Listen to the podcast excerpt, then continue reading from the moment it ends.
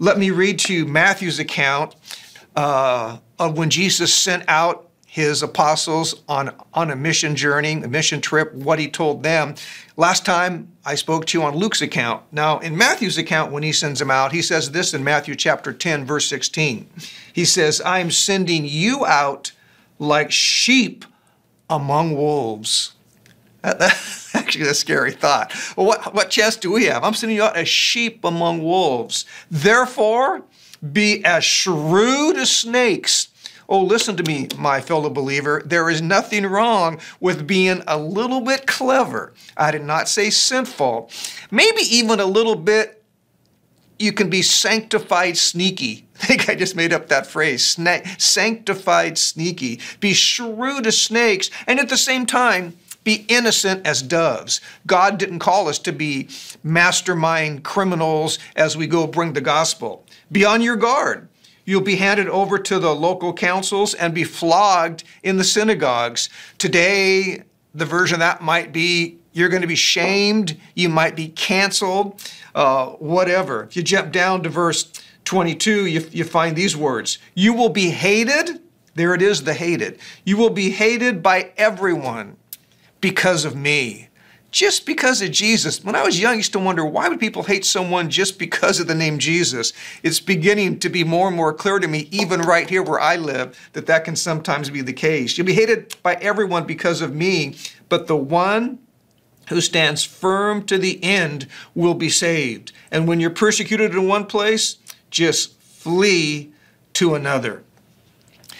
Can, can that be, are, are we really the hated? Well, I gave a couple examples last time I spoke, so let me give a couple more examples today as we get into this message, showing you that sometimes people are hated simply for being Christians. Uh, and again, I could go into the news at any point and pull out examples, but let me pull, pull out to you a couple examples that come from within the last week or so. The first one I want to give you that probably many of you are aware of is that uh, recently in a National Hockey League game, the NHL, uh, up in uh, this guy plays for the Philadelphia Flyers. His name is I'll probably butcher his name, but it's uh, I want to say Ivan uh. I'm, I'm, sure I apologize if I mis- messed up your name, but they were having a uh, gay pride uh, night that night. And as part of that, guys were out coming out early and using hockey sticks with the pride colors. Well, uh, Ivan didn't want to go out. And, uh, and he said it's because he just felt that it wasn't something he wanted to, to do with his faith. In fact, here's what he said afterwards He said, I respect everyone. I respect everybody's choice. My choice is to stay true to myself and my religion. When he was quizzed about it, he said, Well, I'm Russian Orthodox. Interestingly, he just chose not to be part of it. And man, did that stir up the proverbial hornet's nest. Uh, I mean, even a lot of sports writers were, were saying things like this. They were saying, uh, Provorov obviously does not respect everyone. If he did respect everyone, he would have taken part in the warm up and worn the Pride Night jersey. Don't hide behind religion. Uh, someone else was a sports writer, one of his colleagues, said this That was a terrible look for Ivan uh, Provorov and the Flyers organization. Hiding behind religion to not be respectful and inclusive is absurd. Interesting. I, I, I, interesting. Uh, a lot of companies can't say Merry Christmas because someone might be offended, but when it comes to certain areas, you know, you, you have to participate. Fortunately, uh, the coach stood up for him. At least I think it's fortunate. I just believe he has the right to do what he wants, as everyone else has the right to do as well. Let me give you another example. This is outside the United States, and this again was within the last few days. You can look at the news at any time and pull out example after example of uh, being the hated. There's a Christian charity worker in Malta, which is over there in the Mediterranean area of the world, named Matthew, again, I'll probably mess up his last name. It's G R E C H, Gretsch, who faces potential fines and imprisonment for simply going on a radio interview and he shared what we would call in church his testimony and he had he had been homosexual at least in his lifestyle and had chosen to come out of it. Because of in certain nations having anti-conversion laws uh, certain people complained about it and both he and his interviewers are being threatened with uh, imprisonment uh, and fines and, and all kinds of stuff. Uh, interesting, and I quote here. He said uh, about the interviewers, he said, they knew my stance around sexuality in general, so they wanted to hear a little bit more about it because many shunned the other side of the story. He said, but these guys wanted to explore it because they're for freedom of speech, and they don't like it when viewpoints are shut down simply because they're unpopular. Well, you can be just about anything you want, apparently, in Malta, but you cannot be an outspoken uh, Christian. Uh, there's in Canada, in Canada right now, the nation right north of us, of course, a therapist who offer to perform any kind of counseling to uh, try to repress or whatever change any kind of non heterosexual attraction or sexual behavior, or what they will sometimes call non cisgender, excuse me, identity, could face up to five years imprisonment. And over in the United Kingdom, the conservative led party in the UK government plans to debate whether legislation, legislation over there should add transgender to sexual orientation in, a, in the way that you cannot uh, tell anyone that they can't consider becoming uh, female if they're male or they, they can't have any kind of trans surgery. I remember going to Europe and England years ago and was warned by preachers from the pulpit to not bring up uh, any issues that had to do with sexual identity, any issue that had to do with gender, because literally it was illegal. And I remember thinking, well, you know, whatever, but I was glad I lived in a nation where even if people would disagree with one another, we were, we were free to talk about what we want to talk about. Christians are kind of becoming a punching bag out there in culture. Uh, now, if you're a believer, if you're a Christian who, who is in sync uh, with culture and you say you agree with everything and then you simply add Jesus, then you probably won't have much of a problem, at least for now. Let me say that again. If you simply add Jesus and agree with culture on all these issues, then they'll probably leave you alone. You, you might be tolerated, you're not going to be celebrated, but for how long?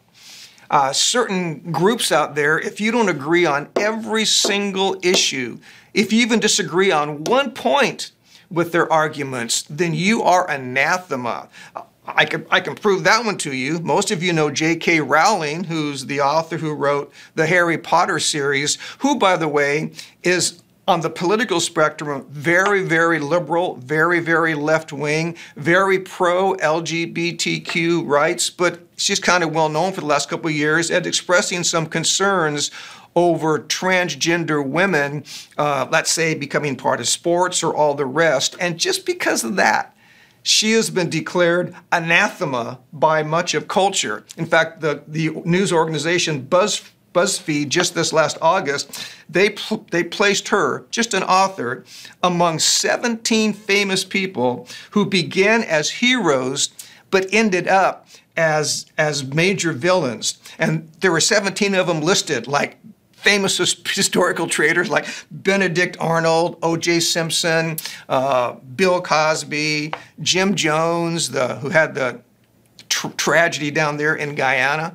Interesting. If you can agree on every single point but disagree on one issue, you're anathema. Jesus also said this in Matthew chapter 24, which was his talk about the end times. Matthew chapter 24, verse 9, he warns us. He says, Then you will be handed over to be persecuted and put to death, and you will be hated by all nations because of me.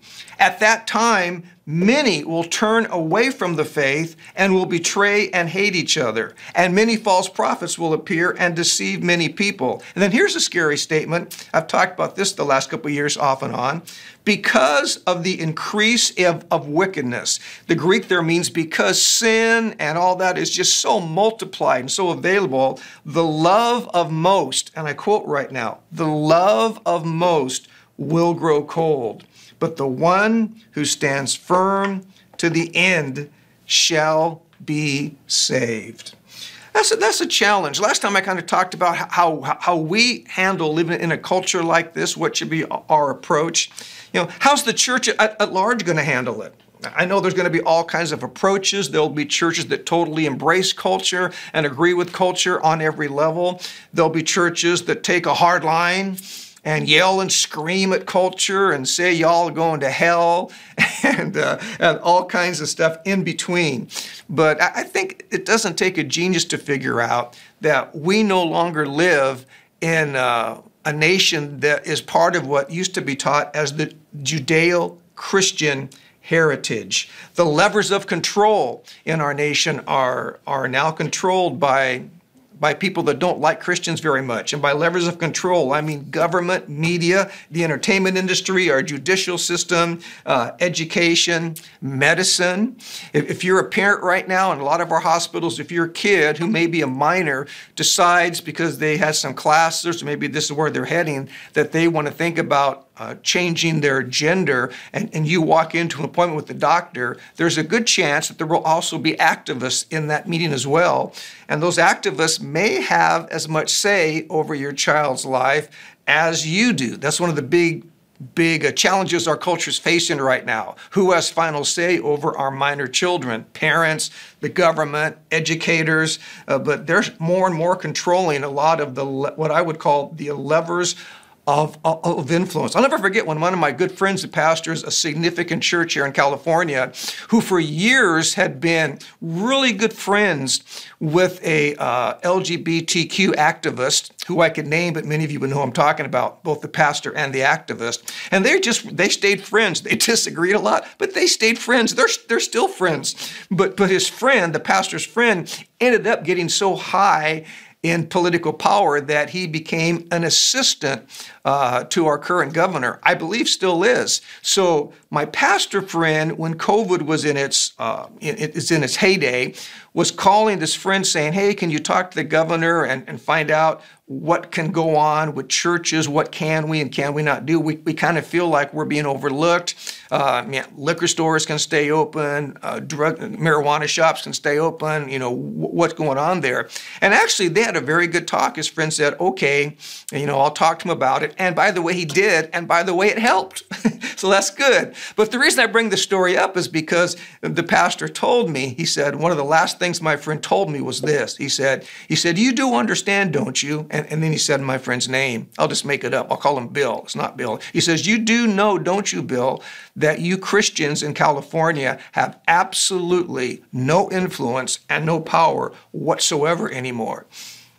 And it's true. In fact, my, my friend Bill said back to him, he goes, yeah, I know I'm not asking for power or influence. I'm just asking for a fair shake from our government. So the guy said, I understand. I'll, I'll, I'll go and see, see what I can do.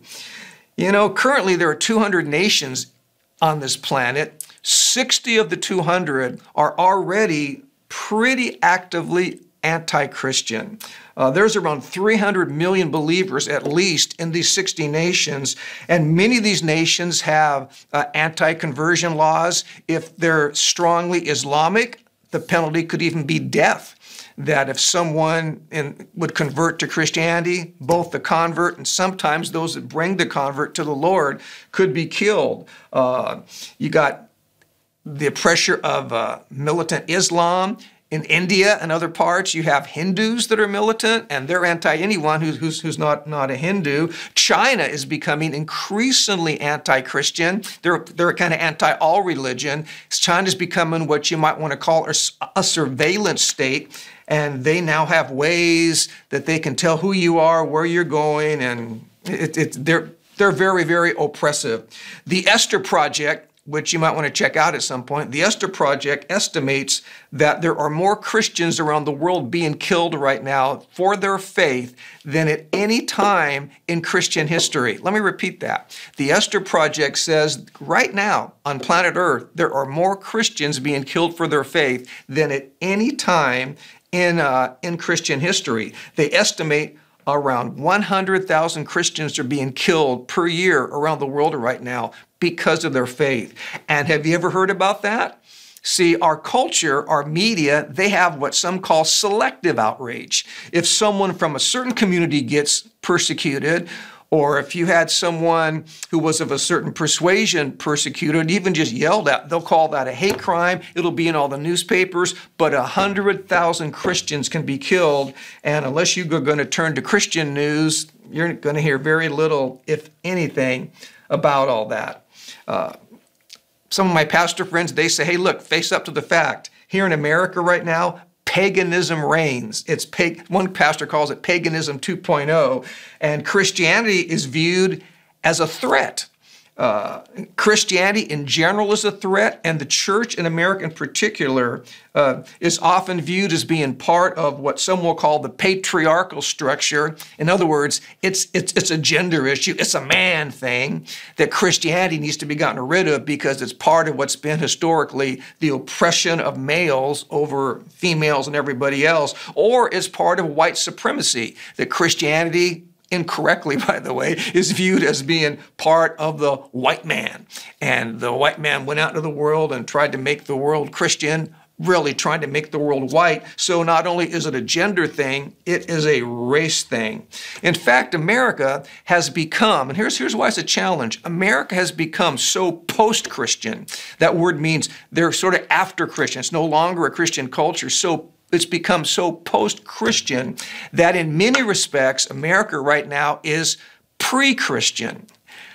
Although, here's what I mean by that people right now don't even know much about it. So it's almost like America's never heard of the gospel, but it's actually more challenging than that because most people that we want to talk to about Jesus today, they don't know hardly anything about it except a few things they've heard. So they already have misperceptions you might want to call them prejudices. In other words, they prejudged what this thing is all about. Oh, that's that male thing. It's part of the patriarchal oppression, or it's part of white supremacy. That is, it's tough to talk to them about the love of God and what the Christian faith is, is really all about. How do we, how do we in this generation impact culture and talk about the love of God to a world like this? This is our challenge. I mean, how are we going to do it? You know, there is that so called 11th commandment that Christians kind of believe and practice, and that is, you know, be nice.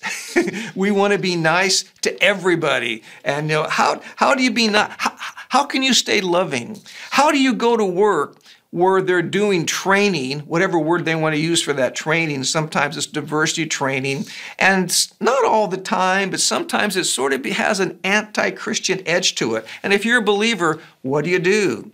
Do you just sit there and, be quiet? Well, that might be the best thing. If you're asked, do you lie?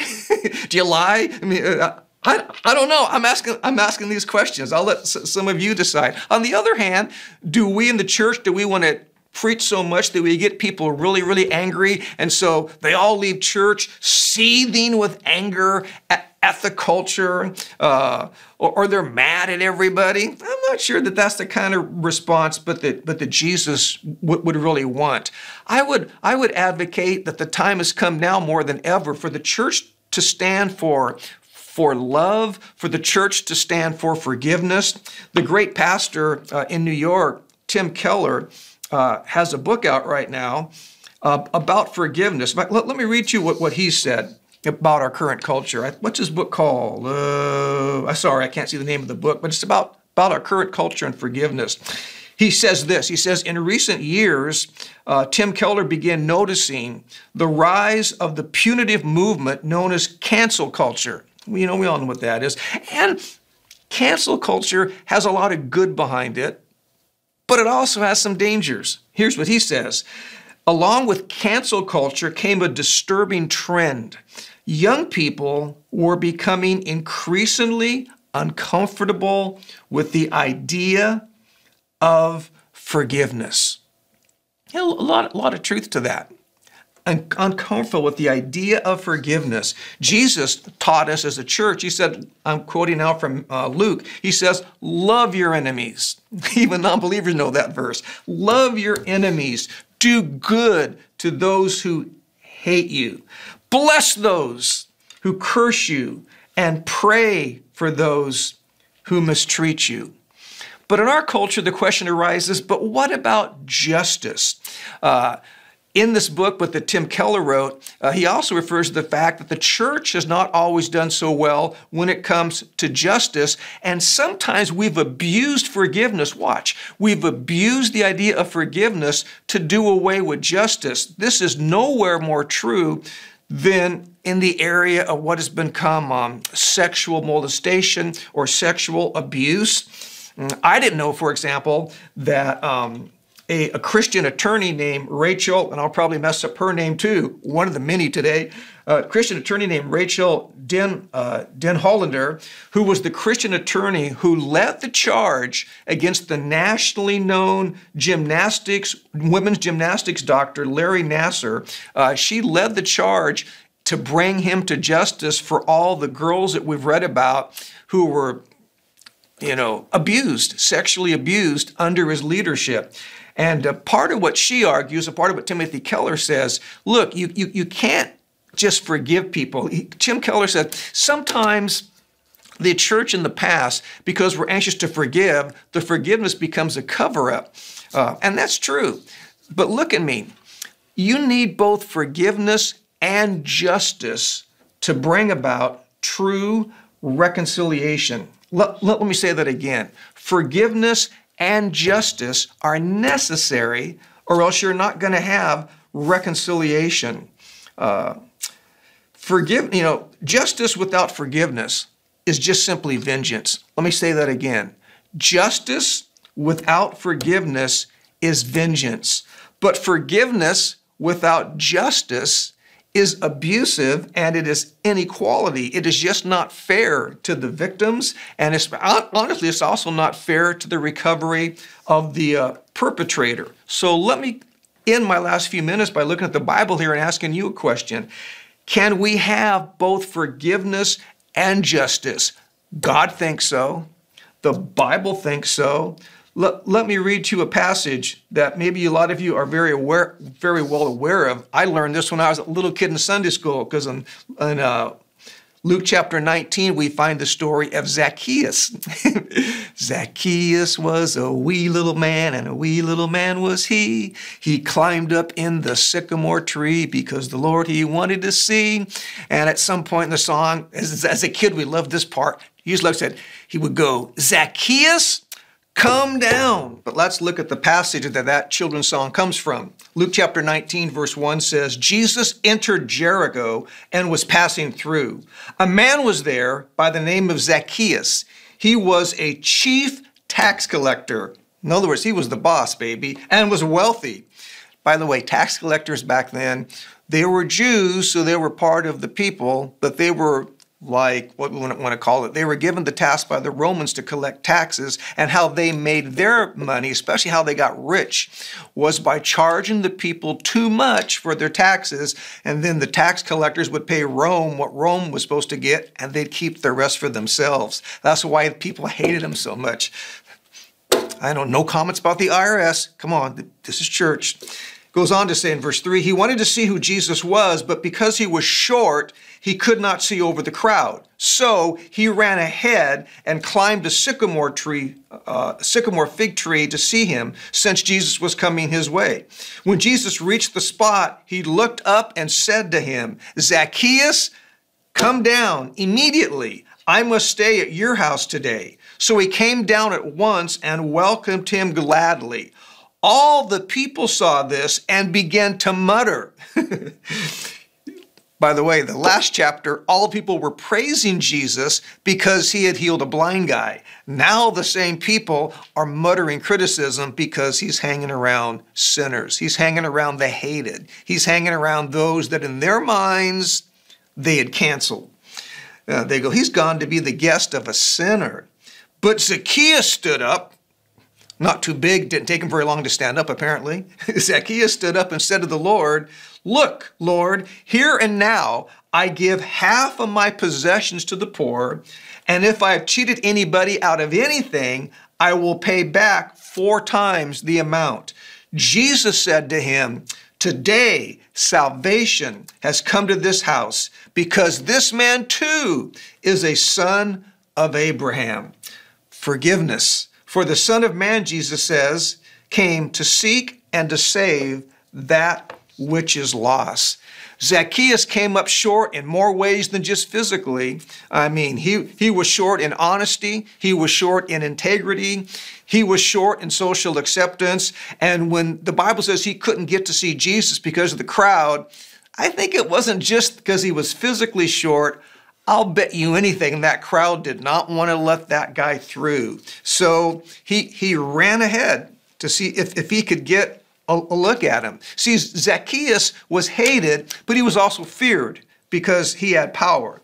Uh, he, he said he, he just couldn't see. The Bible says that Jesus did something that the crowd didn't do. In this passage I just read, number one, it says he looked up and saw. I want to say that again. Jesus looked up and saw. I don't know if I want to name a couple names right now because they're so hated, it, it, it would turn some of you off. Um, so maybe I shouldn't. But if I mentioned like Bill Cosby, hmm, what if Bill Cosby turned. Should God forgive him? Harvey, is it Weinstein, who kind of gave rise to the Me Too movement? Man, I think, so again, how do you combine forgiveness with justice? The church has been over the years pretty good about offering forgiveness, but sometimes we don't hold people you know, we, we, we don't hold them to account. The other hand, sometimes the world today, they're pretty good on justice, but if there's no forgiveness, justice can start to look, not necessarily in those two names I just mentioned, but in some situations, justice can begin to look a little bit more like vengeance. But Jesus saw and he cared. So watch out what the crowd thinks. See, the crowd, the, the crowd will hold you back because the crowd sees your reputation. Jesus sees your potential. Uh, the crowd sees, uh, you know, who you are right now on social media, but Jesus sees who you can become. I also think it's great that Jesus called him by name.